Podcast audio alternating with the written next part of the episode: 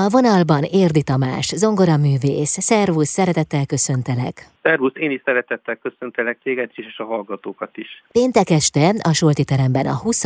jubileumi MVM koncertek a zongora sorozat keretén belül lehet majd hallani a játékodat. Mi lesz repertoárom? Hát egy képzeletbeli táncolásra hívom a közönséget a Zeneakadémiára péntek este. A koncert első felében lengyel táncokat fogok játszani, Chopin Andantes Pianato és Nagy Polonéz, és négy mazurka, és a koncert második felében Schumann egy képzeletbeli karnevára hívja a közönséget, ahol mindenki ott van, akit Schumann szeretett.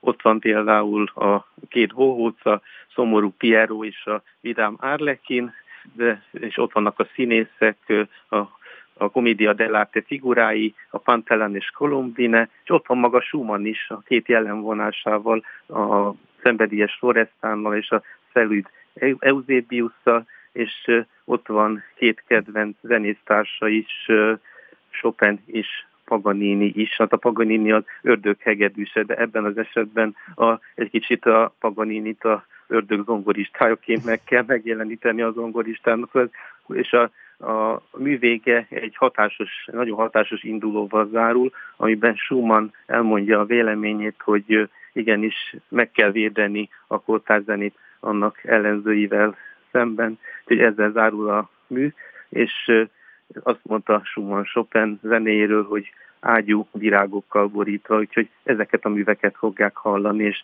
és ezúton is szeretném Jakobi Lászlónak megköszönni a, a felkérést, mert nekem a Zeneakadémián mindig nagy öröm játszani. Ágyú virágokkal borítva, ez gyönyörű. Mi? Ágyú virágokkal borítva. Igen. Milyen szempontok alapján állítottad össze a műsort? Táncó, szempont, táncok szempontjából. Hát a Chopin nekem régóta nagy, nagyon kedvenc zeneszerzőm, de hát Schumann is, és hát Chopin tisztelte, nagyon tisztelte Schumann-t, és egyébként erről a műről, erről a karneváról Liszt nagyon elismerően nyilatkozott, és a diabeli variációkhoz hasonlította. Hát olyan szempontból válogattam össze őket, hogy Schumann is és Chopin is nagyon közel áll hozzám, és, és ezeket nagyon szeretettek a műveket. Tehát a hangulatuk, a, a, a jellemük, és és mitől? Tehát mi az, amitől őket ennyire kedveled és közel állnak hozzád? Mitől lesz egy zeneszerző kedvenc egy zongoraművész számára? Tehát attól, hogy hát a, a dallamvilága, én énekel, meg a Chopin is például azért nagy kedvencem, mert szerintem minden művébe ott van a honvágy, hogy, hogy ő nem mehetett már haza Lengyelországba, Párizsból, és, és dalolnak az ujjai. Ezt Liszt, mondta róla, hogy dalolnak az ujjai, és nagyon szeretett volna hazamenni Lengyelországba, de hát nem tudott. Úgyhogy ott, ott, ott van de a művébe, minden művében szerintem a honvágy is, hát ezért is nagy kedvenc mind a mai napig például Chopin, és ezért is nagyon szeretem játszani.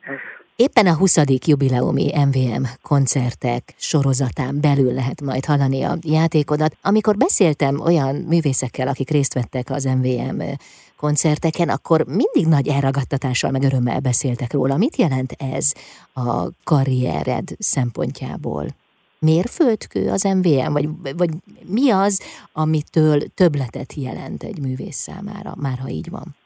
Hát a közönség szeretete is az a csönd, amikor tényleg a, a légyzümögését is meg lehet hallani a terembe, és mondom nekem az Zeneakadémián mindig nagy öröm fellépni, és ezért nagy öröm, hogy, hogy játszhatok ebbe a sorozatba ismét, és, és hát örülök ennek a lehetőségnek. És az NBA koncertek sorozatán belül, hogy, hogy játszhatok. Úgyhogy ez ezért nagy öröm nekem és azért is játszom, hogy tényleg gyógyítsam az emberek lelkét ebbe a mai covidos világba. És ez erre a Chopin azt hiszem, hogy nagyon, ez, ez ő orvossága a lelkeknek. Mint egy terápia? Mint egy terápia. Mm.